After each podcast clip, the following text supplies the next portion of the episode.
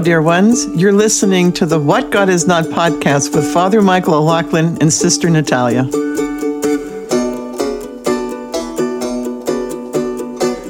Christ is risen. Indeed, he is risen. We have somebody in the office next to us. So it's like, well, I don't want them to hear him talking. Oh, that's a good point. We're still in person. Still, why are we still in person, Father Michael? Because that's so weird. Because you I was missed your flight like four days in a row. I'm like, sister, you need to get to the airport before 10 minutes beforehand. LA, Right. LAX is a lot bigger than whatever podunk Amish airport you fly out of in, uh, in Ohio. They don't, they don't Amish airports. That's that's so Uh, counter oxymoronic. I cracked that it? myself up. I know. Oxymoronic. Uh, yeah, I guess so, kind of. I of. think it's oxymoronic. Yeah. doesn't doesn't make any sense. Yeah. Mm-hmm. Um, do you want to actually explain why I'm here uh, a week after I was supposed to be? Because my man cold. Yeah, we were. oh man, I was. We recorded last Monday, and I was so, um, like I was really teasing you about how whiny you were being about your man cold because men do get whiny about their man colds. They have videos on this, and they're they're very accurate and funny. And um, What's the video? Is, it, it, is, is there cursing or something? Can we recommend it? no, yeah, there's no cursing. It's Okay. um. Just Google. just Google YouTube man, cold. Yeah, it's it's something. It's a it's a BBC. No, not BBC. I don't know. It's something, but it's uh it's pretty funny. One but of those Britishy accents. Yeah, to New Zealand or England or Ireland or Australia. Or, the but anyways, we're I was teasing you about your man cold. Although you're the one who started it, and then and then that night you tested positive for COVID. Yepers. Awkward. After having almost none of the symptoms I thought were the only symptoms, Mm-hmm. like high fever, like lack of taste and smell, I had all those things. I had none of those things. I had all those. I You had none of those. I You had none of those symptoms. None of those lacks and none of those high fever. Yes. Yes. Um, so yeah, and uh, and we realized a lot was going to have to change if I was going to be positive because you and I were hanging out for days, Yeah. and then uh, and you were supposed to leave the next day, Uh-huh. and then I had just finished up a weekend of liturgies. Uh-huh. I was had to tell everybody, and so yeah, and then that's what happened. Yeah. So for the last week, we've been well, you've been in your your 10-day quarantine. Ended yesterday. Uh-huh. So I so we've been distancing ever since you got the positive test, which has been really sad. Um, I mean, it's also sad that you have COVID, but also sad that I can't hug you. Um, but then you finished your quarantine yesterday, and so today we're doing another episode. Yeah. And we'll hopefully record a bunch in a row because certain members of our uh, extended uh, What God Is Not family are going to be having major lifestyle changes soon because of Bebe. Oh yes, So, anyway, I want to get a bunch done for Steve's sake because Yeah. his wife's going to be giving birth soon and uh, we don't want him having to um, catch up a bunch of uh, mixing and recording and things like that. and So, I'm yeah. still here for a few more days because even though you're done with your quarantine. I had to do you so this is it's just so strange because you had COVID and so you had to do a 10 day quarantine from first Yeah. symptoms. I was exposed and so I have to quarantine for 14 days after exposure. So And by the yeah. way, she tested negative. oh yes, so, I've tested negative multiple times. sister didn't have it. Neither did Father Nathan and his family. Not a single parishioner of mine I think I gave it to. Um, anyway, I think I know where I got it from. Um, I won't. I won't say on the podcast That's nice of you. because I, as I told them, I was like, you know, they're like, I'm so sorry. I'm like, dude, totally worth it. Like I, I didn't get anybody else sick. By the way, like my the form mine took was sheer exhaustion for like four days in a row.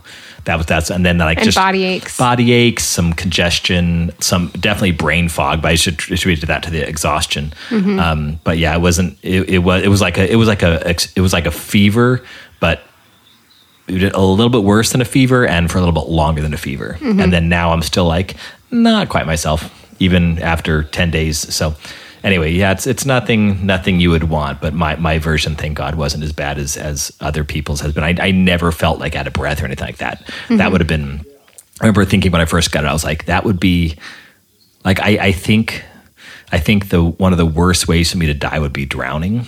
But like not drowning, but just somehow Not being able to breathe. drown, drowning wouldn't be that bad because it's quick. If it was exactly if I like died of asthma, that that would be or like just long periods of not being able to breathe, that would be I, I'm pretty cool, calm, and collective. I think if I if I couldn't breathe, I would. I'd. It almost like a. To me, it feels like. Um, what's the word? Oh, when you're when you're afraid of small spaces. Um, Claustrophobic. Thank you. Like I'm, I'm I get claustrophobic and I get that panic. Uh-huh. And I don't panic that often, but like claustrophobia will make will make me panic. And I think. I imagine like not being able to breathe would make me Mm-hmm. panic as well. Well, there's also I'm sh- I'm sure that's true, but there's also something about the the lack of oxygen to the brain.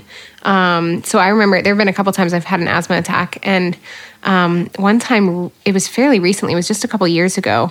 I had an asthma attack at the monastery. I was out for a run. I didn't have my inhaler with me, and I like make it back to the monastery and and I I can't breathe and I'm trying so hard to breathe and I like but I also the oxygen I, I I'm not getting the oxygen to my brain and so I can't even think clearly anymore at this point and I'm like looking for my poor parents have never heard this story and they're hearing it for the first time on the podcast so I'm like looking for my inhaler and I can't like I can't find it because I just can't remember where I put it oh. and so I like I like get to Mother Eliana's door Mother Eliana's door and I like sit on the floor and I knock on her door and um, she comes out. She sees I can't breathe. She runs and gets her inhaler and she gives it to me. But I like I can't even use the inhaler. Like I'm not strong enough to Oh, push wow. the. So she like um, and so she like holds it up and and like um, helps me use the inhaler. Um, but it was uh, but like it's yeah, it's scary. It's scary to just not be able to breathe. You know, it's I've, I the other experience I've had of this is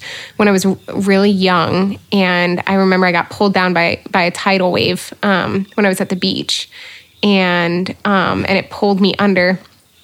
And um, tidal wave is that the right? I don't know if that's the right word. Big wave. I don't know. It was the tide though that pulled me under, is what I mean. Oh. Um, not I- a tidal wave, but like the tide pulled me under. I know what you're talking Um, about. Yeah. and and I got I got stuck under and and just like caught in the water and couldn't get up, and it was. Um, Mm. I remember that being very scary as well. That's that was the first time I ever thought I was going to die. I think I told that story where I was in the wave pool in Albuquerque, No. and I got thrown. I was like ten. I got thrown off my my tube. It was like day one or two of the beach water park opening.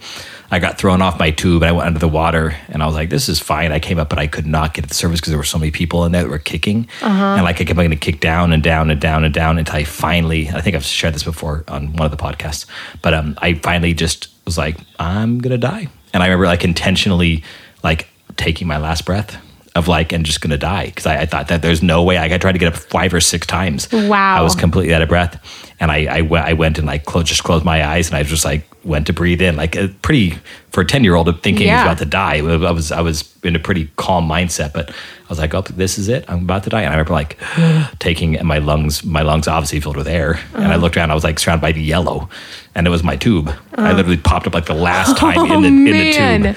I, I, I got on the tube. I, I, I ran out of the wave pool, went running back. I got, caught my breath, went running back to the wave pool and dragged my brother Sean like out of the water. He's like, what's going on? I'm like, dude, this is to kill us. I just like in my mind, I was like, I need to save my brother from this horrible, horrible thing. But yeah, that was like the first time I thought, oh, I'm about to die. But I was like pretty, pretty cool, calm, collected about the whole thing too, until, until I, until I realized how dangerous. When I remember my, remember my brother was out there, and Yeah. anyway, then I kind of panicked. But yeah. Anyway, But you didn't have trouble breathing with COVID. No, no trouble So- breathing because I that was that was just a, a gift from God that I just I just laid there like watching documentaries and I tried reading. My brain just was not about reading. I tried I tried playing like a puzzle game on my phone. Nope. like I, I literally had to play stupid solitaire games and watch movies that I could forget about, and not worry about it. You know. Mm. So, but anyway, because my brain was just totally fried but it was nice because I, I literally was like I have I have five more days of this like on the worst day I had five more days of quarantine and I just thought why like I can be sick right now there's literally nothing I need to do I mm-hmm. thank God for Father Nathan thank God for you know my bishop who knew and and you know told me just take it easy you know the other priest that knew so it was just it was thank thank God for all the people around me that just made it like made made everything kind of go smoothly you Yeah. know? so anyway Amen. Same, same. Oh man, huge shout out to my my sisters back at the monastery because Yeah. they've picked up like all of the Pustinia work, all of the, especially Sister Petra. So, Mm-hmm. um, I mean, they've they've all been amazing, but um, yeah, they've just taken on a lot of extra work since I'm not there. So, and also it's our we should get on the topic but it's our 50th episode fiftieth episode. fist bump You and I are very. um we've talked about this before, but for me, it's like I feel like the podcast just started like a month ago. It does not feel like 50 at all. Really? No. I mean, I would say it feels like we've been doing this for over a year, which we have not. We're still under a year. But over a year would be more than 52. Wait. Oh, yeah. No, no. That's what I mean. You think it, you feel like it's been a lot more than 50. No, no. I feel like we've been doing this for over a year, but, but produced a lot less than 50. Oh. If, in other words, like, like the time, uh-huh. it feels like we've been doing this for two to three years. That's Yeah. like, like as far as the length goes, but try, trying to think of like, have we, have I sat down 50 times? I know that's weird that you can have one, not the other, but that's exactly what it's like. I feel like, I could see that. yeah, but we are, I guess one year anniversary is going to be June 1st or 2nd. So Something just a like few that. weeks. Yeah. Wow. Well, congratulations on 50. Yeah. I'm proud of us. Yeah. I can't believe we haven't been like uh, boot off the stage yet, you know, I'm like, People love us. What are you talking about? I know it's shocking though. I love us. I, was like, I think we're amazing, sister. Why are you being We're falsely humble? Um, I'm. Why are you so prideful? Um, the this is just, anyways. Um, it was like when I met. Um, I met someone recently who's like, I, I won't say who it was, but but you know who I'm talking about, and he's like, like huge in in the music world, right? Like celebrity, Yeah. and um and and when I meet him, he just like melts and he's like sister natalia i am such a big fan and i um i just i saw you on the Matt Fradd show and i can't believe i'm meeting you i'm i, I just feel like i'm meeting a celebrity and i'm like you've been nominated for two grammys you've been nominating for two grammys and i'm the celebrity like this is so bizarre um so it just was very funny it is. It is. Uh, it is cool to see when, uh, like, when I, I that's what happened with another celebrity that that because of my old podcast Mm-hmm. and and um, I, I my eparchy wanted me to write an article about this in like this interaction, and so I, I had to kind of explain. I thought it was kind of funny to say, you know, he he literally sought us out Right. because of Catholic stuff. anyway, it, it is kind of weird. And then you, and then you meet your first couple people that you've idolized, and you're like, oh, this is actually really cool because I, I knew they were normal, normal people, but I, I kind of didn't suspect they were. Yeah. And you they're like, oh, this is this is really cool. So anyway, all right. so happy 50th This is gonna be a short episode anyway, and we've uh, we've bantered a while. So, um, all right, sister. Um, and I, this is just one a podcast since we are short on time because you got to get to Vespers. we'll also excuse your brain fog that's continuing Huh? because you're leading this episode and you probably still have some brain, fro- brain Oh, fog I do. Yeah, no, that's true. That's true. I, I, I'm not going to process things as much, Huh? but but one, one of the things, and this is probably probably because of the I brain have fog. three but, drinks with me right now, by the way. but one thing, I uh, what's the third? I have my liquid IV Oh, okay. and chai tea and You are water. so slow when you drink things. We literally bought that down to the beach like three hours ago. She's still like, oh, I'm about halfway done with this. this is one of the many things we've talked about today. Yeah. How, How very different you and I are. Well, one thing I, I thought we were going to be very different about, but I guess we're not, is, is the topic. Um, so I uh, can totally hear that. She's drinking out of a straw. Um, so, so, so I, this, and this happened even before the brain fog, this happened before COVID. Um, but one thing I realized, I f- absolutely, my, my, desire to be Byzantine Catholic and be a Byzantine Catholic priest came because of the Divine Liturgy. I mean, it was it was the Divine Liturgy that I experienced when I was 17 years old. That that and I said this is incredible. Like the the depth of the prayers, the spirituality, the theology in these prayers, the Divine Liturgy. It really rocked my world. And I, I know that our Lord was just at work because I I, I said I want to I this these are the prayers I want to hear every single week for the rest of my life. Hmm. Just the way that the and I mean the motions and the symbolism, everything about the Byzantine Divine Liturgy just kind of blew me away.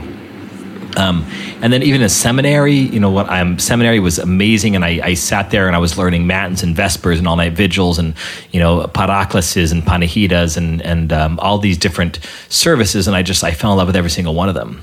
But now that I've been a priest for a while, when I do, and those were all like I wasn't even a priest yet. I was just maybe I was cantoring in seminary, but I was I was serving at the altar before that. So I guess I've always been quite involved in the liturgy in some tangible way.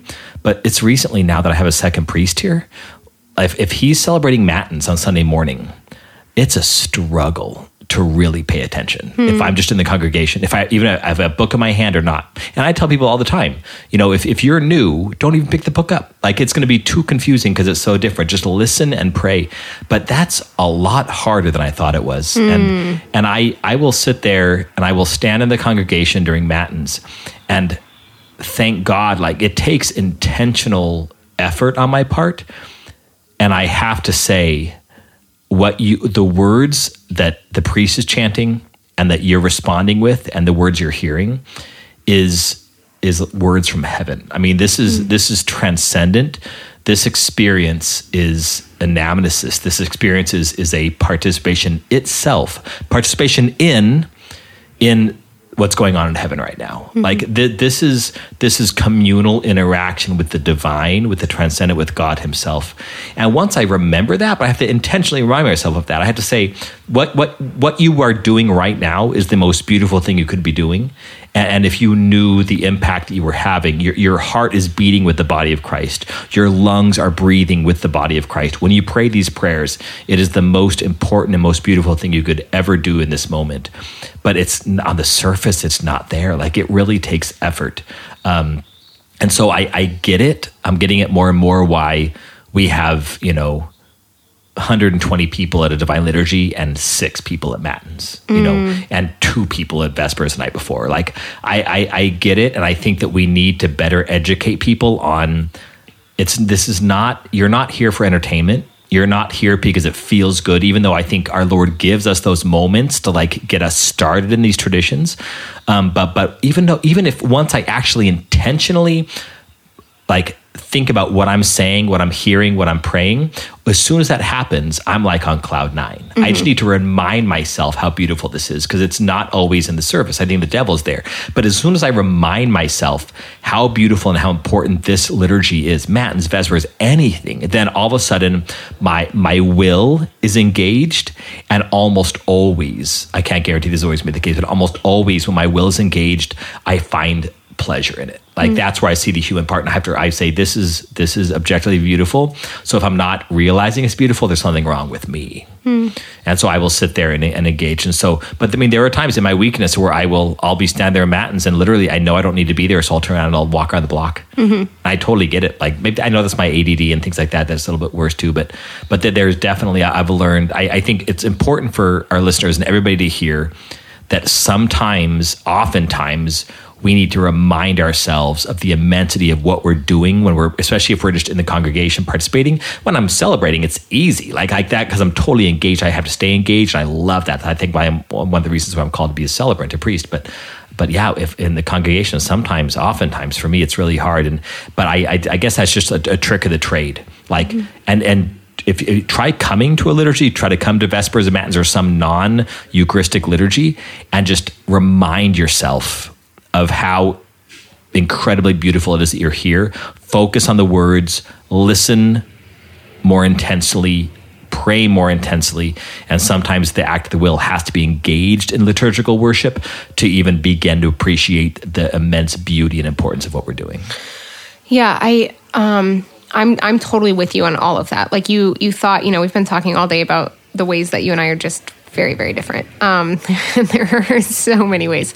Um and I get why you would have thought that this is something that we're different in because I like I talk often about my love for liturgy, especially matins. Like I always want to go to matins. I always want to, you know, um but um but that's not actually like I don't always want to go to matins. Like there there are times when I'm just like I'm tired or I'm bored or I want to choose the easier thing to do or the more entertaining thing to do because I I love these things when I'm when I'm engaged in them like you're saying, especially like when I'm cantoring. I love cantoring because cantoring like um, you have to focus um, and and you have to pay attention to what you're doing um, and so it's just it's just more engaging sort of like like you're saying for celebrating um, but but it's not entertain entertaining that's for sure and so sometimes you want to ch- you want to choose like you're just like I want to be entertained right now um, and um, so so I I absolutely get that and I think that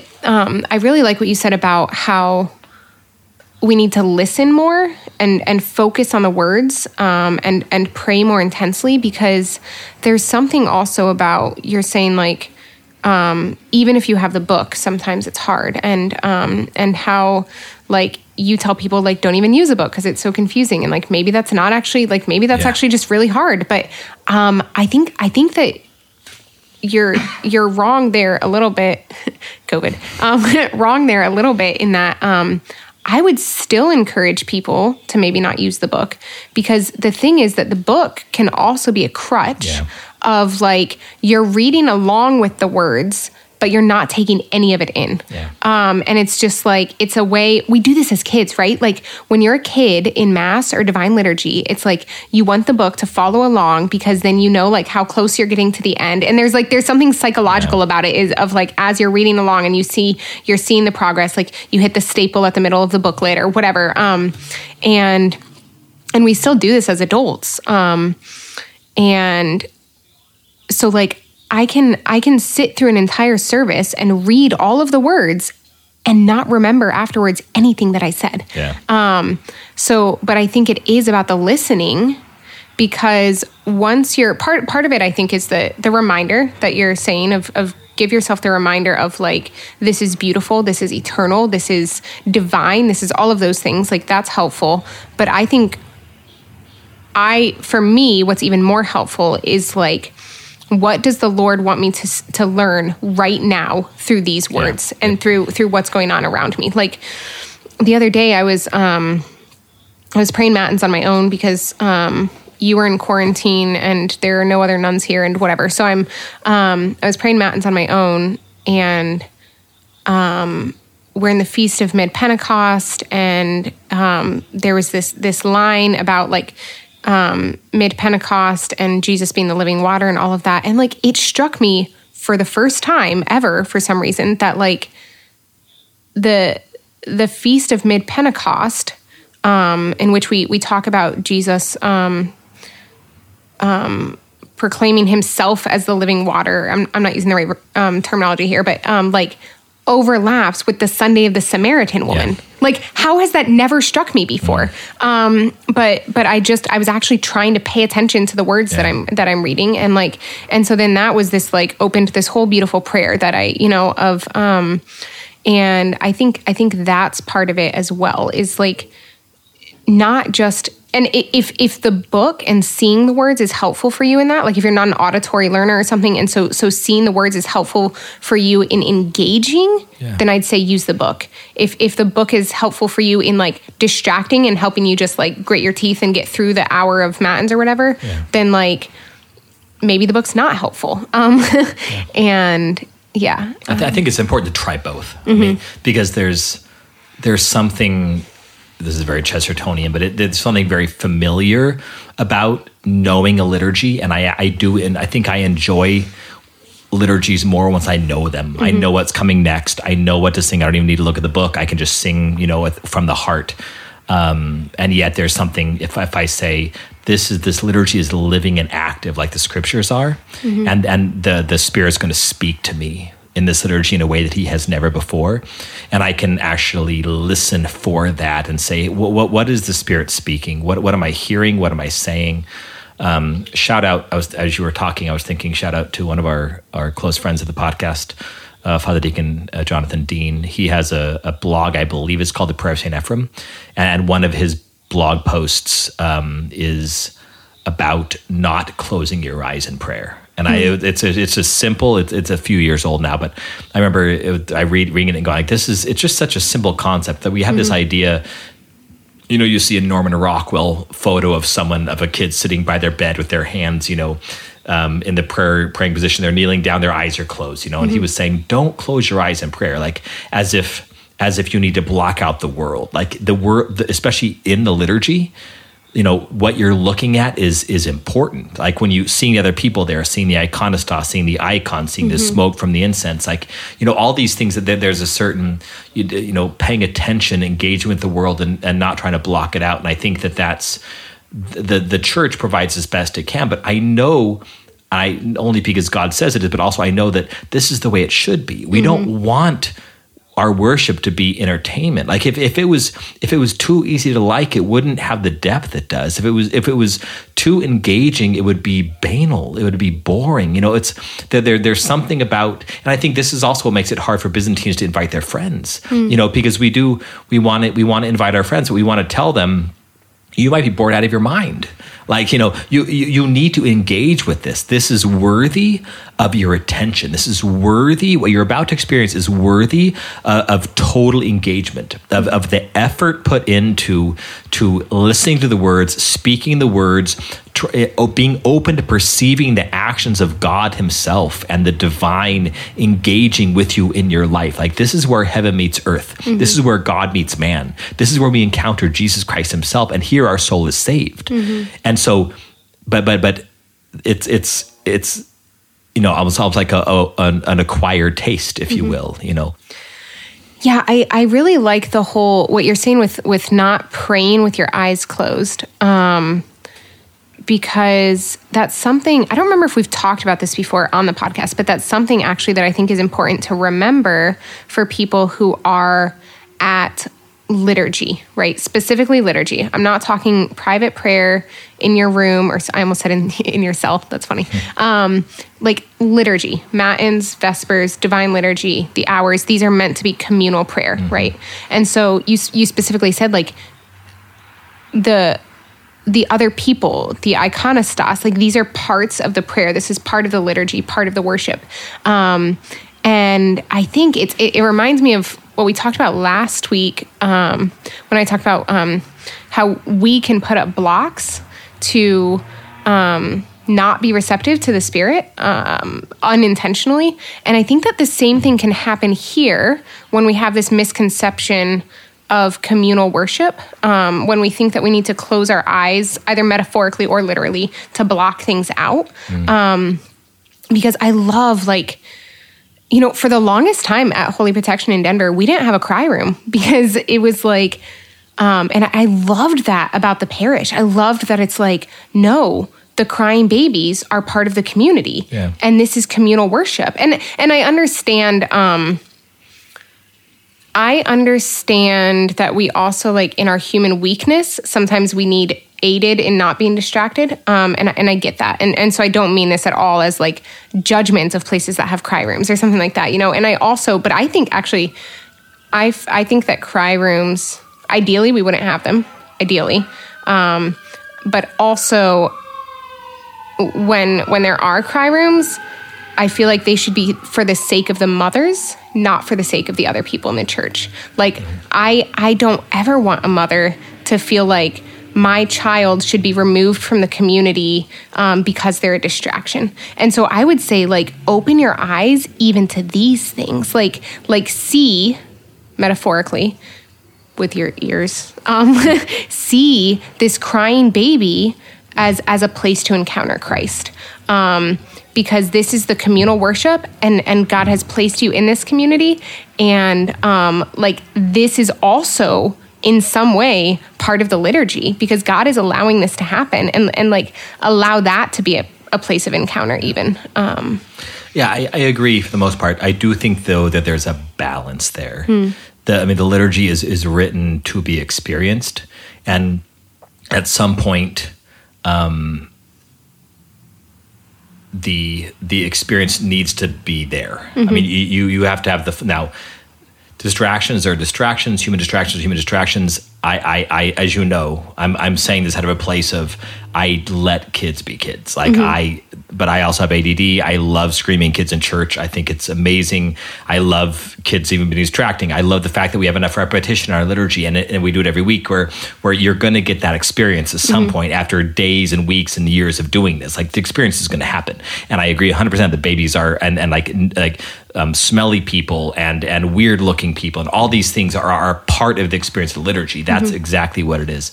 Um, I I do think though that we need to we need to work on as a, as a community, um, making sure that that those experiences do not cease. We always have crying babies. We always have smelly people. We always have the things that that do pretty objectively distract mm-hmm. from the the ideal liturgy. Those things need to be there because that's what adds real life, and the Spirit speaks to those things. Even you know, absolutely. Um, but I do think there needs to be a, a balance there. I think it's really easy for pastors just to go one way or the other. Mm-hmm. It's really easy for pastors to say, put them in a cry room. If the if, you're, if you have a kid to make noise, put them in a, a second service mm-hmm. where, where they're not even going to be there. Or don't even bring them to church. Or no, it's just it's really easy to and it's really easy to say like, don't ever take the kid out. Don't ever like, like just it's that's just that that's kind of the the wimp's way out in mm-hmm. my in my judgmental opinion. But that there there's a balance where where we're engaging with God and we're engaging with each other in the mm-hmm. liturgy, and so there always needs to be a little bit of tension. We're never going to be completely comfortable, and the people that are trying to be completely comfortable that just want the liturgy to be for them what they want it to be, you're wrong, right? Uh, You, you, if you're completely against kids being kids, you're wrong. Like, like that's not what the liturgy is for. The liturgy is real life. It's engagement with God, with the entire body of Christ, and so there needs to be a little bit of something there. And that's i guess to tie it back in like that that's what the liturgy is worthy of engagement. It's worthy of effort. It's worthy of, of putting the work in to remind ourselves and to really engage. Um, so there it should not be this passive you just sit and and listen and and and engage with the the beauty of it. There's mm-hmm. plenty of other opportunities to do that. The liturgy is something that we absolutely engage with. We you know heaven is not going to be just pure hedonism. Heaven is not going to be purely feel good. Heaven is not going to be something that we just we just are are completely entertained and not bored the whole time. Heaven is, is a place of where we are in in in a in the perfect way engaged within the body of Christ, mm. and the body of Christ is to doing the work, the eternal work of worshiping the Father, mm-hmm. and and of, uh, even the self gift. So there, and and that that is what the liturgy is every time. So I think the the I guess the whole point of this is saying the liturgy and, and its end, its telos, is namely Jesus Christ and heaven and and the end of the world. All these things at the second coming of Christ, we engage with every single liturgy. Whenever these things happen, that is that is worthy of effort and engagement and being human, saying I I got more bored this time than I did last time, right? There there are some liturgies where I wanted to go three times more than it was. Mm-hmm. There's liturgies where I I am I am am entertained the whole time. Like there's mm-hmm. there's liturgies where I have to put no effort into it. Um, but when I'm in the congregation, what I've realized, the reason I'm make, doing this topic is because when I'm in the congregation, it's a lot harder, I've realized, than when I'm celebrating. It really is. And so maybe that's just, I need more experience of being in the congregation, whatever that may be. Um, but yeah, I, I think it's just it, it's we should be excited for the adventure and the rest. And again, very Chestertonian, the effort and the rest, the the adventure and the home of every single liturgy, and and to say this this has its purpose and is beautiful. So let me let me in, be intentional about what I'm doing here, and then I will be able to. I will always be able to receive the grace from it, whether I know it or not, whether I feel it or not. But I will also be able to have the added human benefit uh, of of enjoying this for what it is, tr- perceiving a little bit more the immensity of what I'm what I'm engaged with here. Yeah. I, I think that there's something too, like going back to the distractions and, and the balance. I think that a, a significant thing, and, and we've talked about this a lot in our monastery because we've realized, um, like there are times that we we we really want within our community ex, external silence um that just like isn't possible Oh, yeah. and and it's like and and we've talked about how there needs to be this balance of like it's okay to to want the external silence and to work for it but there also needs to be this point at which you're abandoned to um I can still like we need to be aiming to to grow in interior silence even when we don't have the exterior silence. And and so I think that there's something to be said too for for distractions within liturgy is um and this is part of the work and the rest is like um be willing to to work on the external distractions like as a community as a parish like having the balance um but but at the same time being abandoned too because i guess that's my point is like if you spend the entire hour of liturgy just frustrated by the crying baby Yeah. um then like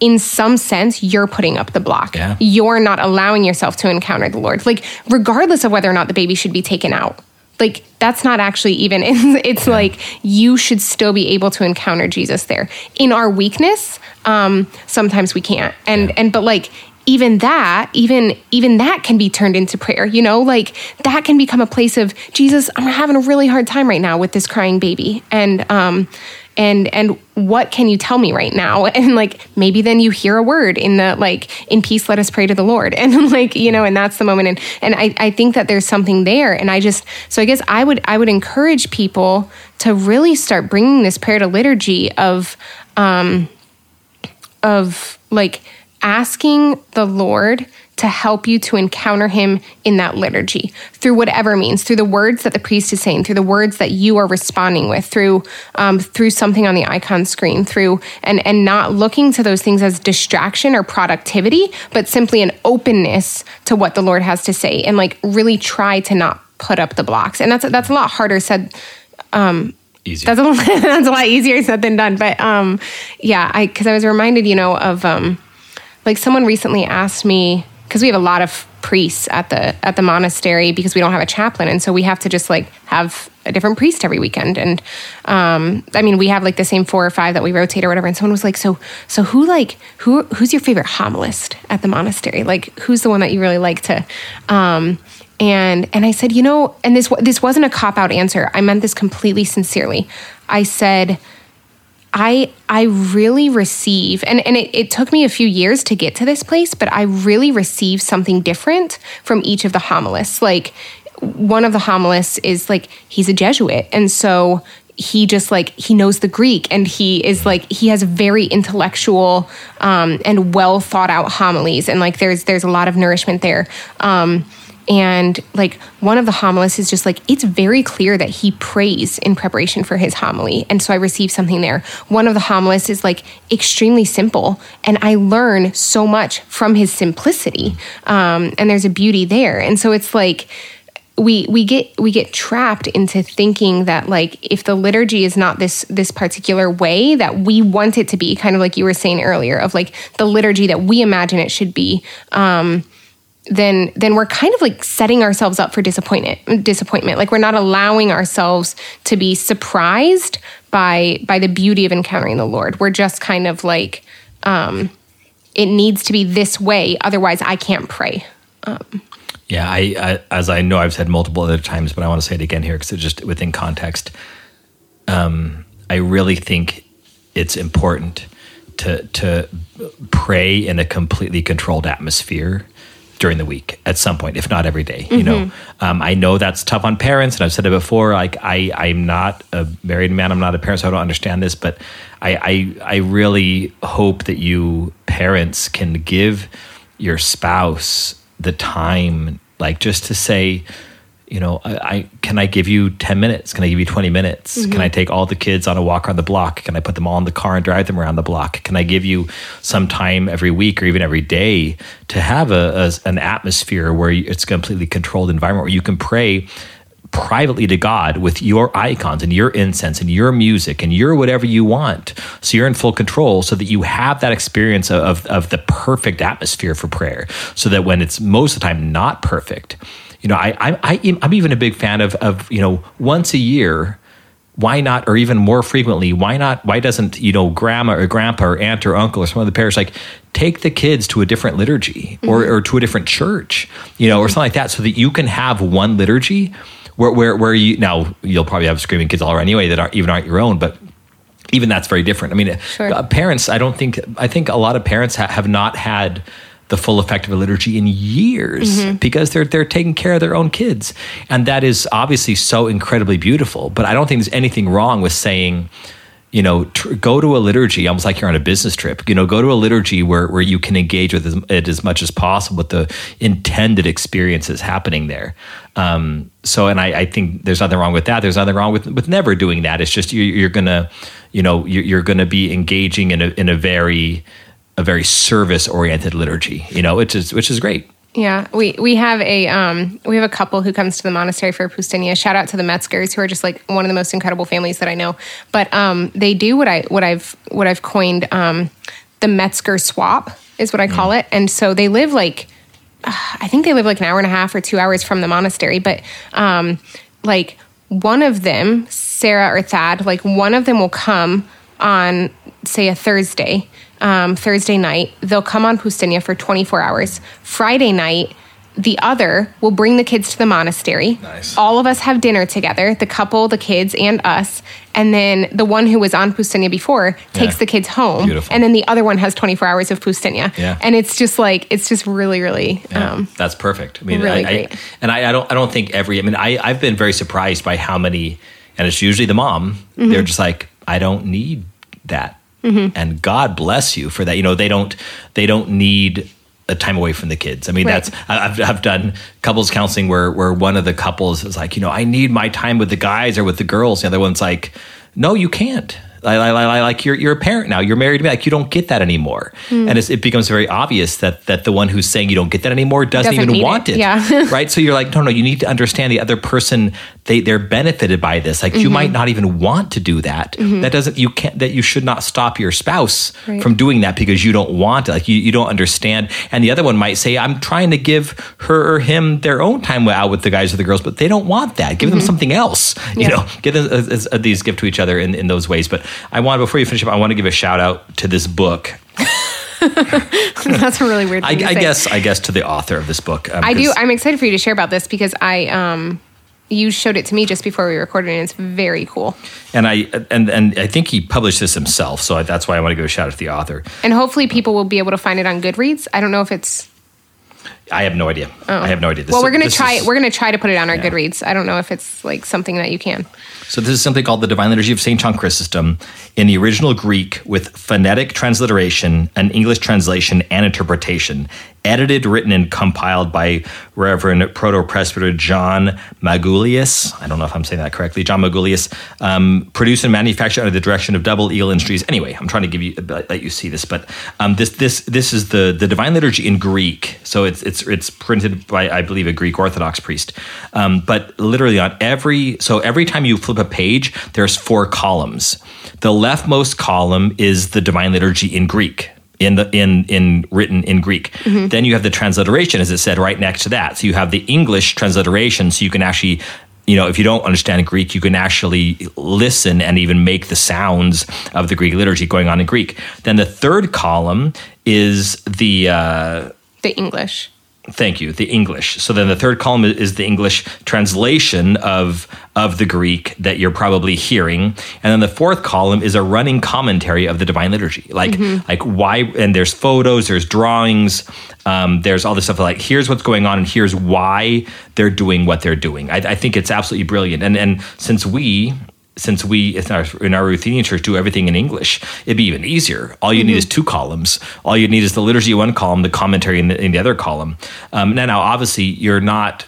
Once you've been doing this a while, you're gonna have read the whole commentary. But there's still something for guests if they like. Well, that was interesting, and I'm on this page now. I just shoot over and I read the commentary. But I, I just think this is a great idea because it, what it does is it it lets people be intentional. It, it, it facilitates or empowers that intentional engagement with the liturgy because you have the words in front of you. but You also have the reason why they're happening at that place. And um, and so anyway, little, little commentaries like that, people ask all the time. You know, Father, why don't you do a teaching liturgy? Like you just you you stop every five minutes and explain what's going to happen. And I'm like, ah, there's just I, I I resist that Yeah. because I think you can do that before, you can do that during the homily, you can do it again at the end. So there's certain places where you can do that. Um, I'm I'm open to maybe another break if it's like if everybody there is for is learning. So it's not like if, if you you're not you're you're not being distracted from the liturgy because you already know all of this stuff. But anyway, that's I'm probably saying too much there. But um, but I, I think that there is any way of facilitating that engagement. But you don't even need that. You don't need that. I mean, the liturgy is, whole in itself. And if, if people just went in saying because I, I have this issue when I when I bring friends to the liturgy, I just want them to be totally impressed. I want them to be as blown away by it as I was the first time. I want them to be like, "This is incredible," like I was the first time. So, um, so I almost I almost don't trust, as I talked about a couple, a couple episodes ago, I don't trust the liturgy to be what it is. and it's just like let the Spirit speak through this liturgy. But but I think it can be helpful just to tell the person, don't expect to be entertained. It might happen It might happen. It did for me, certainly for a long time.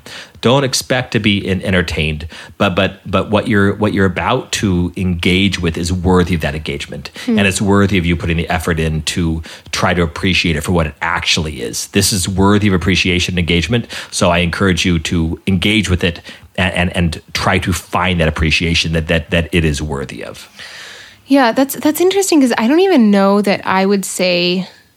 I, I mean, I don't know the, the etymology of the word entertainment, um, but I don't I don't think that I would even say that I've even at the times that I've most loved the liturgy, I wouldn't say that I'm entertained. Um, I I would absolutely say that the liturgy has moved me and and the liturgy has engaged me, drawn me in. But but I I wouldn't say like even at the moments in which I was most in love with the liturgy, it's I don't think it's ever been for me entertainment. Well, if if, if by entertainment you mean like passive, you know, uh, observing something without without participation in it, like you know, that's why I think again that's part of celebrity culture. That's why we get we cry in movies. Mm-hmm. That's why you know because we're we're actually engaged with it in a way Sure. that is is more even more than entertainment. But uh, mm-hmm. I agree. I mean, there, there are certain times where I, I'm so like, please, I just don't want to be anywhere else on a very Yeah. human level. Yeah. Like I'm having these amazing consolations or words from the Holy Spirit or or thoughts on on the divine, and I don't want to be anywhere else. I don't want this to stop. But I think I think you're right. That's really not entertainment. Mm-hmm. Yeah. That that's more of a that's more the proper human interaction with the the transcendent divine liturgy that's happening. I, right yeah, I think I think in some sense it's what our heart is aching for every time we are seeking entertainment. Like Mm-hmm. that deeper engagement and that deeper encounter, like that's that's what our heart is longing for Yeah. when we when we pursue entertainment. Yeah. Or I mean, like I realized when I had the brain fog of COVID, I don't want that engagement. Because like you can almost like I, I want to watch. I almost at one point said, even trying to watch something I've never seen before hurts my brain. Yeah. So I want to watch something I've seen a million times. Thank God I was stealing my brother's Disney Plus and I could like watch, you know, Robin Hood or something. You just announced that on the podcast. I don't think it's stealing. I, I, I have You a, literally used the word stealing. I was I was being facetious. I have I have a I have a login on my brother's Disney Plus with my name on it. So I'm sure you can have certain logins. Mm-hmm. I don't know how this works. Anyway, sorry Disney, you poor widow's mite giving. Anyways, let's It's about more I, than that. Can we just we should move on. I think we need to be done. You need to get Okay. on the road. yes. Um would you like to give a prayer intention since it's your I episode? would. Um, I want to. I want to ask you all to pray for two of my good friends here, Anna Lorena and Steph, who were in a car accident uh, a week ago, and um, I had my own drama going on, and uh, I was kind of hoping they were all healed up and put ready to go. But I just talked to Anna Lorena today, and she's uh, she's still in some pain from the car accident. Um, car most likely totaled, um, airbags deployed, everything like that. So um, just pray for Anna Lorena and Steph um, that they heal quickly and uh, can get on with their life and their careers and all that. That'd be great. Um, I'm going to ask for prayers. This is kind of one of the cheap ones. It's just what today happens to be the day of recording, not the day of release. Um, today is Mother Theodora's birthday. Hey. The the the voice you hear at the beginning. Hello, dear ones. That's Mother Theodora. It's her Nice. birthday. Are you texting her right now to say happy No, birthday? I will though. Um, and then it's also my godson Angelo's baptism anniversary. Um, so Angelo and Mother Theodora, pray for them. Cool. All right. You ready to wind this up? I'm going to go to sleep. Yes, You're gonna go for Father, a house blessing party. give the blessing. May the Lord bless you and keep you, cause his face to shine upon you, have mercy on you. May our Lord direct you more and more in the engagement of your will, in the things that are worthy of that engagement. May he reveal himself in the various liturgies of the church in a way that um, you and me, in our in our weakness, in our distraction, will will perceive what we're intended to perceive, will receive what we're intended to receive, and will grow in faith accordingly. May our Lord always help us to have a greater appreciation for the great gift of the liturgy, all the liturgies He's given us, and teach us how to participate, engage, to teach, to learn all the various ways that the liturgy and what is happening in heaven and experienced here on earth as well is beneficial to our, our souls, even unto bodily salvation. May the Lord bless you and your families, all those you love, and all those you struggle with. In the name of the Father, the Son, and the Holy Spirit. Amen. Amen. Thanks, Padre. Love you. Love you too, sister. Love you, listeners. Thanks for praying for us. We're praying for you.